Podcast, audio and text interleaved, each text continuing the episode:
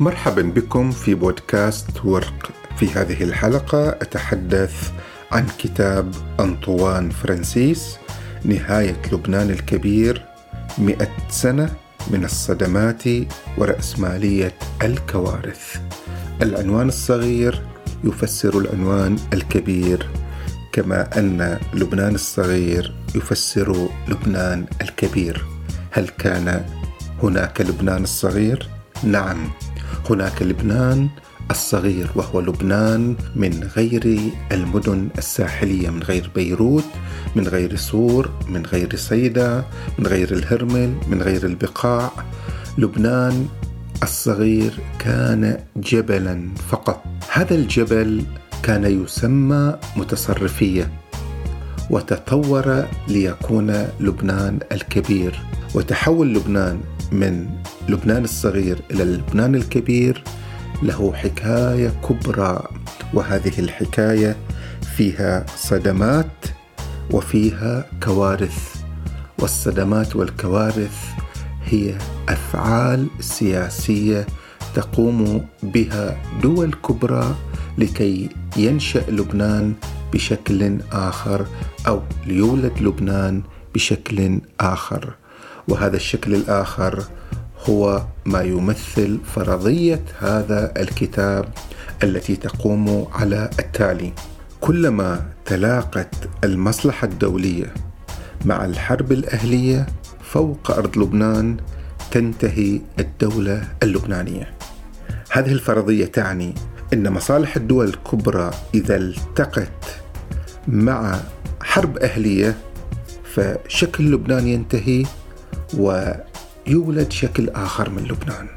هذه الفرضية هي التي تصوغ هذا الكتاب. وبشكل عملي هناك ثلاث أشكال للبنان. الشكل الأول هو شكل الإمارة وهذا الشكل انتهى في عام 1861 ثم شكل المتصرفية أو شكل لبنان الصغير وهذا استمر من 1861 إلى عام 1920 ثم لبنان الكبير الذي بدأ في عام 1920 إلى هذا اليوم. والكتاب يضع لبنان الكبير ضمن هذه الفرضية. هذه الفرضية تقول هل سيبقى لبنان كما هو أم أنه سينهار وسيولد شكل آخر للبنان؟ هو غير شكل المتصرفية وهو غير شكل الإمارة وهو غير شكل لبنان الكبير. هذا السؤال هو ما ينتهي إليه الكاتب ولكن هذا السؤال مبني على حفر تاريخي عميق. هنا أرجو الانتباه أن هذا الحفر التاريخي هو منطلق من اللحظة الآنية من أزمة لبنان اليوم من أحداث المرفأ وأحداث 2019 ومن كذلك الانهيار المالي في لبنان. هذه الأحداث الحالية تشكل منطلقا لسؤال ولفرضية الباحث هو ذهب للتاريخ لكي يسائل اللحظة الراهنة. الإجابة على سؤال اللحظة الراهنة هل سينهار لبنان أم لا ينهار؟ يقتضي أن نتأمل لحظات كبرى في مفاصل لبنان وفي تاريخ لبنان انهار فيه لبنان وولد تاريخ آخر جديد في لبنان. دعونا نعود إلى عام 1861 كيف نشأت متصرفية جبل لبنان؟ متصرفية جبل لبنان هو عبارة عن نظام حكم أقرته الدولة العثمانية وهذا نظام الحكم هو الذي قد ساد إلى عام 1920 ماذا حدث؟ ما الذي جعل هذا النظام يكون؟ وأين التقت هنا الإرادة الدولية إرادة الحرب الدولية إرادة التغيير الدولية إرادة المصلحة الدولية مع الحرب الأهلية في عام 1840 بدأ الصدام بدأت حرب أهلية طاحنة. هذه الحرب الأهلية قضت أولا على نظام الإمارة على إمارة الشهابيين. لم تعد هناك إمارة في لبنان. أصبحت هناك متصرفية. ولكن قبل أن ينشأ هذا نظام المتصرفية بدأت حرب أهلية. وكانت هذه الحرب بين الدروز والمسيحيين على وجه التحديد. قتل في هذه الحرب الأهلية ما يقرب من 12 ألف مسيحي وكذلك درزي. ولكن الغالبية العظمى كان من المسيحيين. في هذه الفترة أرادت الدول التدخل في الشأن اللبناني أرادت أن يكون لها وجود في لبنان. فغذت هذه الحرب. في الحقيقة أن هذه الحرب قد اشتعلت من خلاف أطفال بسيط أي أنها نشأت من حادثة بسيطة ضرب فيها طفل طفلا آخر فنشأت من خلال هذه الضربة ضربة كبرى للبنان. ذلك أن هذه الضربة لم تكن ضربة طفل إنما هي ضربة التاريخ. ضربة التقاء مصالح الدول الكبرى بالحرب الأهلية في لبنان. تشتعل الحرب الأهلية كلما التقت كما يقول الكاتب في فرضيته كلما التقت إرادة المصلحة الدولية مع إرادة الحرب الأهلية. وقع لبنان في فوضى شاملة. وقع لبنان في صدمة شاملة. وهذا هو العنوان الفرعي الذي يحمله الكتاب. يقول مئة عام. مئة عام من ماذا؟ مئة عام من الصدمات ورأسمالية الكوارث. هو يقصد بهذا العنوان الفرعي أن الشكل الجديد للدولة لا يمكن أن ينشأ إلا وتكون هناك صدمة كبرى. هي فوضى ولكن هذه الفوضى التي تسمى النظام الذي يقوم بها خلاقة هي مدمرة مدمرة لشكل آخر مدمرة للإنسان. هذه الحرب كانت مدمرة كانت مجوعة كانت قد استنزفت لبنان. فبعد هذه الصدمة بعد هذه الكارثة يقبل الناس بأي شيء. يقبلون بالمستعمر يقبلون بالمحتل يقبلون بالانتداب يقبلون بتدخل أي شخص آخر يخلصهم مما هم فيه.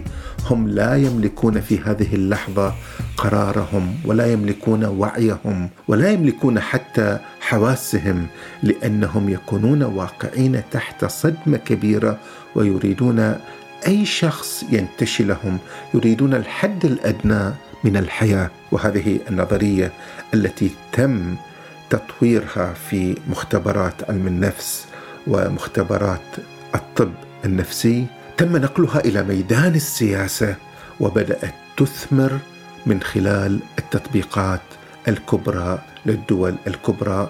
صارت الكوارث هي بمثابة فرص للاستثمار. لذلك يقول في العنوان الفرعي رأسمالية الكوارث. هذا العنوان يعني أن الرأسمالية تستثمر في الكوارث حين تحدث كارثة في بلد فهي هذه الرأسمالية بصناديقها الدولية تدخل لتحقق ما تريده من إرادات سياسية وما تريده من مصالح اقتصادية فتستخدم تقنية ما يسمى بالصدمة وما يسمى كذلك بالقاتل الاقتصادي. والقاتل الاقتصادي هو عنوان كتاب مهم جدا مفيد الرجوع إليه وهو يفسر أيضا فكرة انهيار لبنان الكبير. القاتل في ذلك الوقت والمصلحة الدولية في ذلك الوقت كانت تسوقها بريطانيا وفرنسا وروسيا وبروسيا والنمسا وإيطاليا. أي لنقل الغرب. في ذلك الوقت هو الذي يسوق هذه المصلحة التي تريد لهذه الحرب أن تكون. وكانت هناك الدولة العثمانية الرجل المريض في مراحله الأخيرة فجاء هذا الرجل المريض ليحاول أن يعيد الحياة لنفسه. فاقترح شكل آخر من أشكال الإدارة وهذه الإدارة التي صارت تعرف فيما بعد بالولايات أي أن هناك مجموعة من الولايات هي بمثابة دول كبرى وهناك متصرفيات هي درجة أقل من الولايات وهناك أقضية هناك محلات أو محال وهناك قرى. فهكذا كانت تقسم الدولة العثمانية. كانت هناك ثلاثين ولاية وتحت هذه الثلاثين الولاية هناك متصرفيات وهناك أقضية. وما زال هذا النظام لاحظ هذه التسميات موجودة أيضا في لبنان. هناك أقضية في لبنان هناك قائم مقام في لبنان.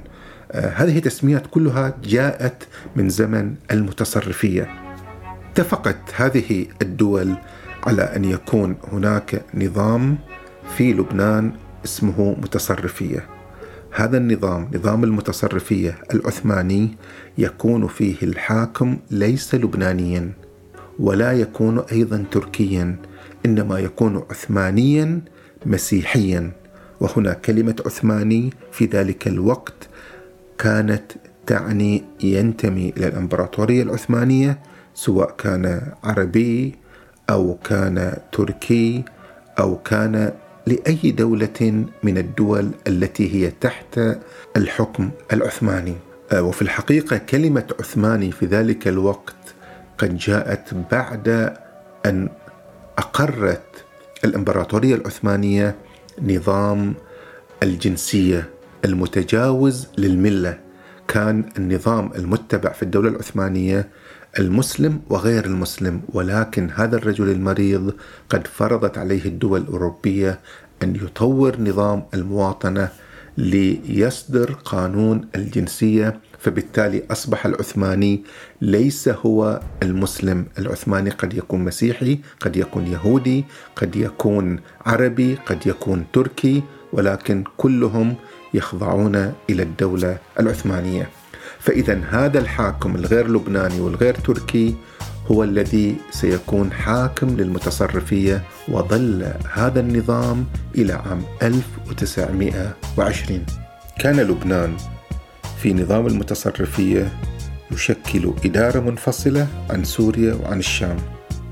وكان لبنان كذلك في المتصرفية مسيحي أو ذو غالبية مسيحية مارونية. وكذلك لبنان في هذا الوقت لم يكن إلا لبنان الصغير أي لم يكن البقاع ولا الهرمل ولا طرابلس ولا صور ولا صيدا ولا بيروت ضمن هذا لبنان الصغير. وكان أيضا محكوما برجل عثماني وكان يخضع إلى إرادة دولية عثمانية أوروبية. لبنان المتصرفية كان هو نواة لبنان. الكبير. تأسست مصرفية لبنان على أساس الحرب الأهلية التي بدأت بوادرها من عام 1840 وانتهت عام 1860 وبالمناسبة في هذه الفترة كانت فرنسا تقدم نفسها على أنها حامية للمسيحيين. وحامية للموارنه المسيحيين على وجه التحديد حتى إنها في هذه الفترة أرادت أن تنقل المسيحيين الموارنه إلى الجزائر ليكونوا بمثابة جواسيس لها في استعمارها للجزائر.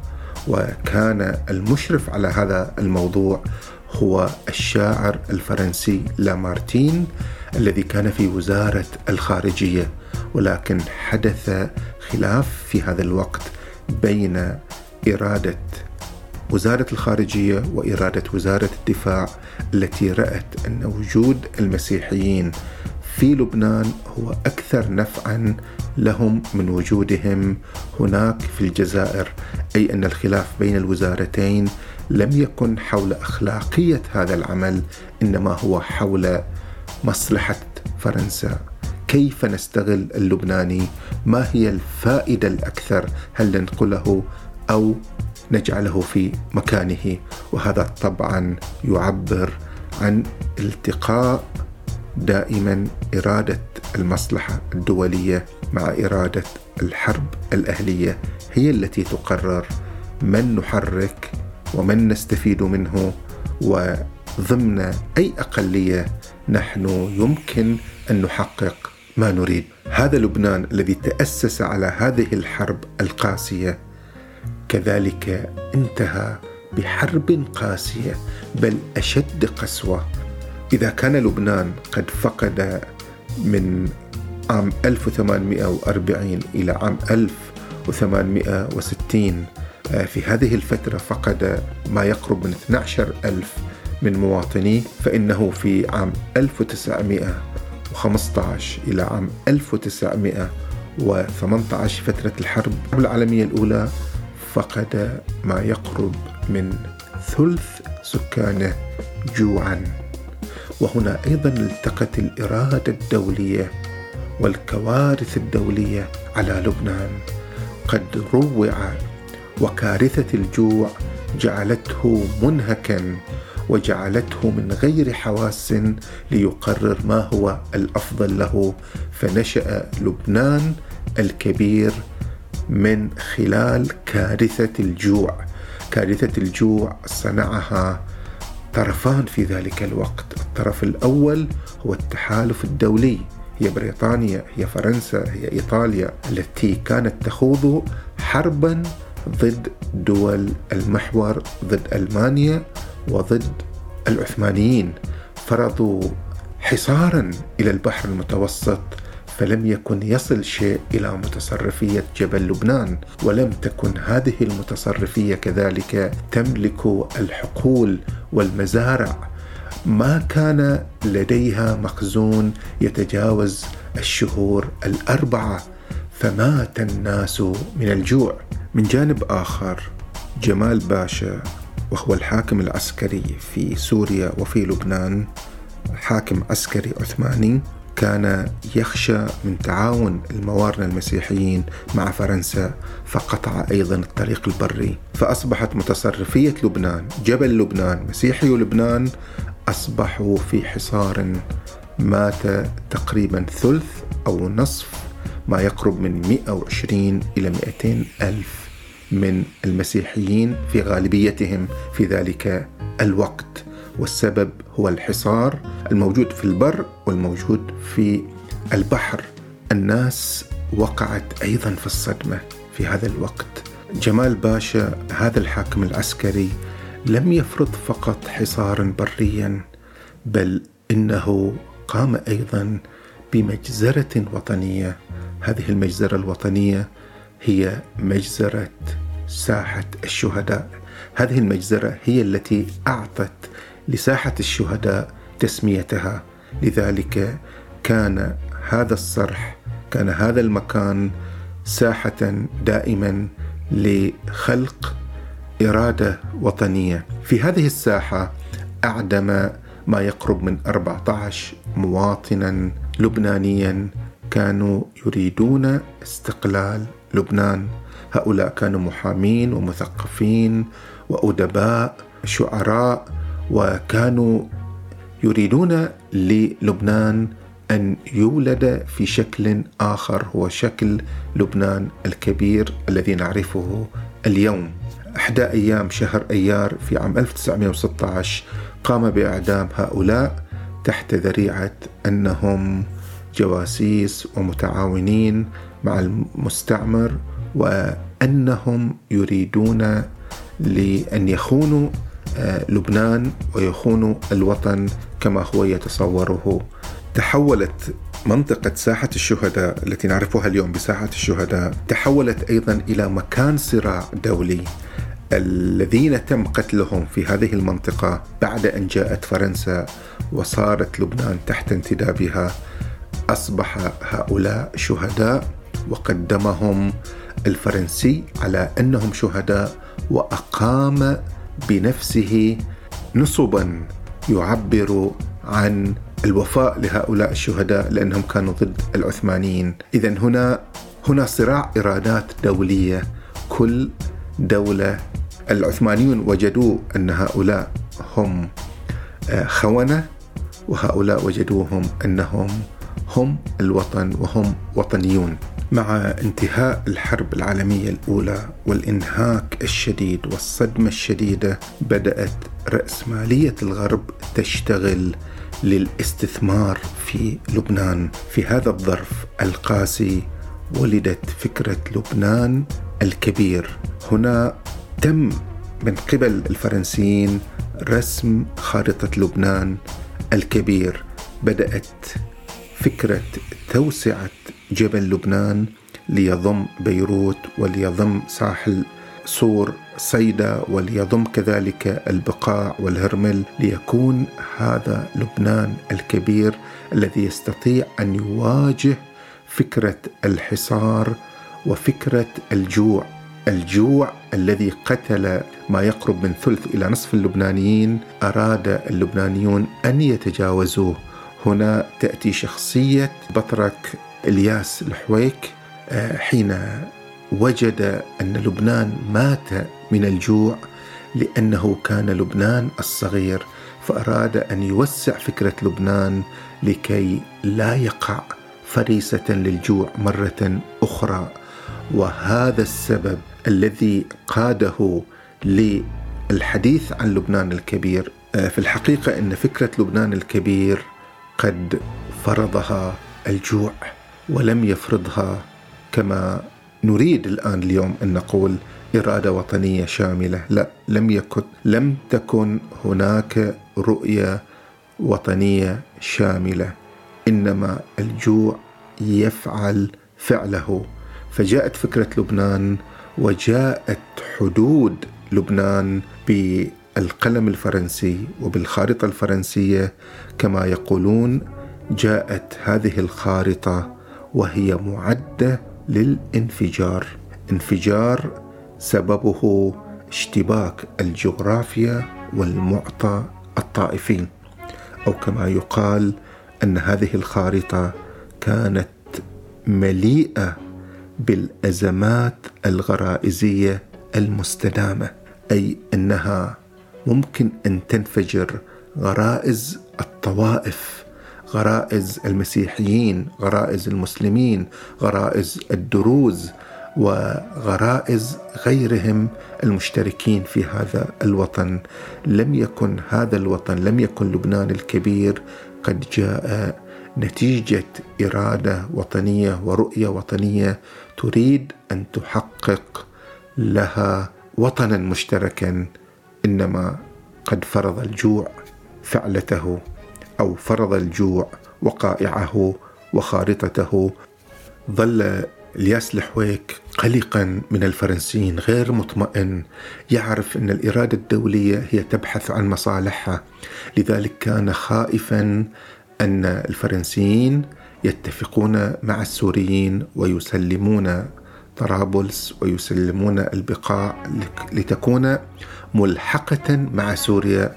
هنا سيهدد لبنان الجوع من جديد والخوف من أن لا تكون لديه حديقة خلفية للمحاصيل وللبذور التي تقيه من الجوع.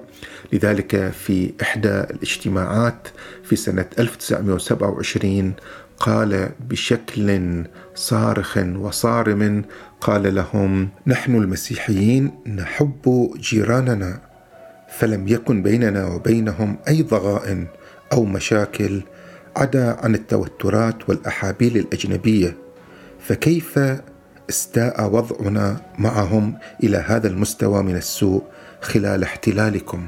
هكذا كان يخاطبهم وهو يدرك ما يفعله وهو يدرك ما تفعله فرنسا في ذلك الوقت.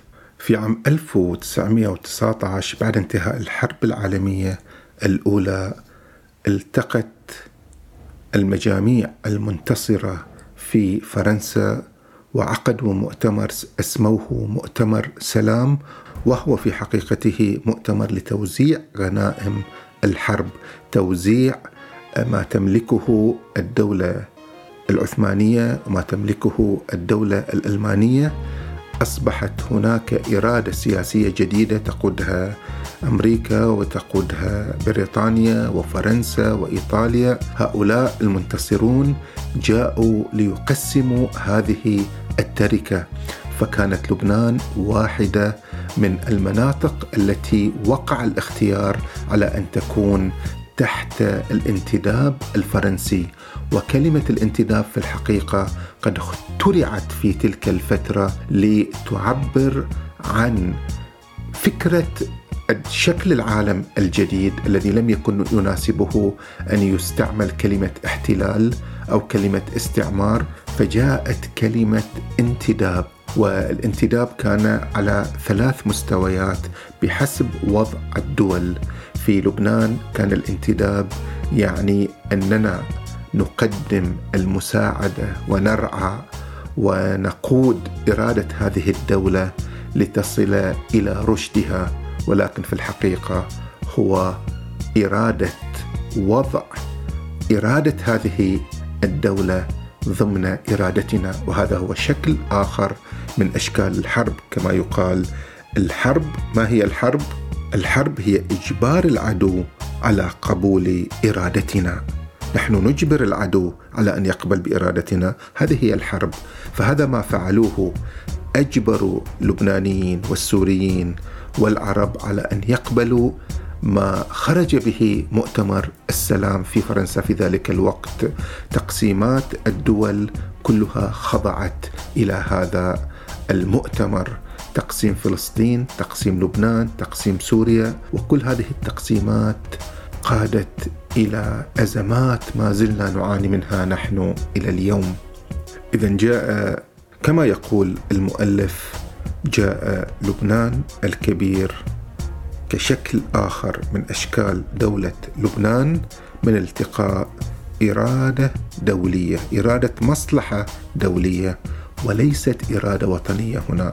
لم تكن هناك إرادة وطنية هي التي صنعت فكرة لبنان الكبير إنما هي إرادة استعمارية هي التي صنعت ذلك. من هنا يتساءل الكاتب في ختام الكتاب يقول أن الإرادة الدولية مع الانهيار الكبير الآن الذي يحدث مع الانهيار المالي الكبير الذي يحدث مع انفجار مرفأ بيروت مع إفلاس المصارف مع كل هذه الأزمات التي في لبنان ماذا تريد الإرادة الدولية اليوم؟ قول أن الجيل الرابع من الحروب هذا الجيل الذي يعتمد ليس على المدفع ولا يعتمد على الغزو العسكري إنما يعتمد على التدمير الممنهج من خلال الداخل من خلال الشعب من خلال ما يسمى بالثورات ومن خلال ما يقول المؤلف أيضا ثورة